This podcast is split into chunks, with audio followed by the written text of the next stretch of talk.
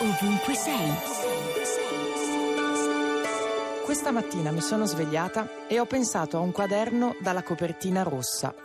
Il rosso è stato a lungo uno dei miei colori preferiti, perciò è plausibile che il quaderno avesse la copertina proprio di quel colore.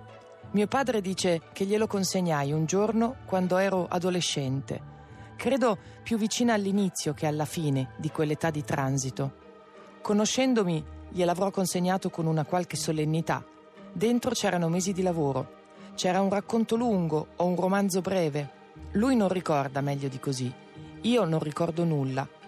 Me l'ha raccontato tempo fa, mentre si stupiva che la mia memoria, di solito salda, non ne conservasse traccia. Lui stava partendo per un viaggio.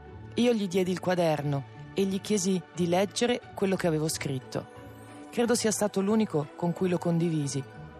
Lui non ricorda di avermi detto il suo parere, ma ora so che gli piacque. A me questo pensiero commuove.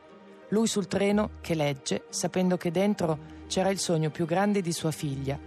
E mi chiedo com'è possibile che io non ricordi nulla, neanche la sua faccia mentre prendeva in consegna quel piccolo castello in aria con la copertina rossa. Radio 2, ovunque sei.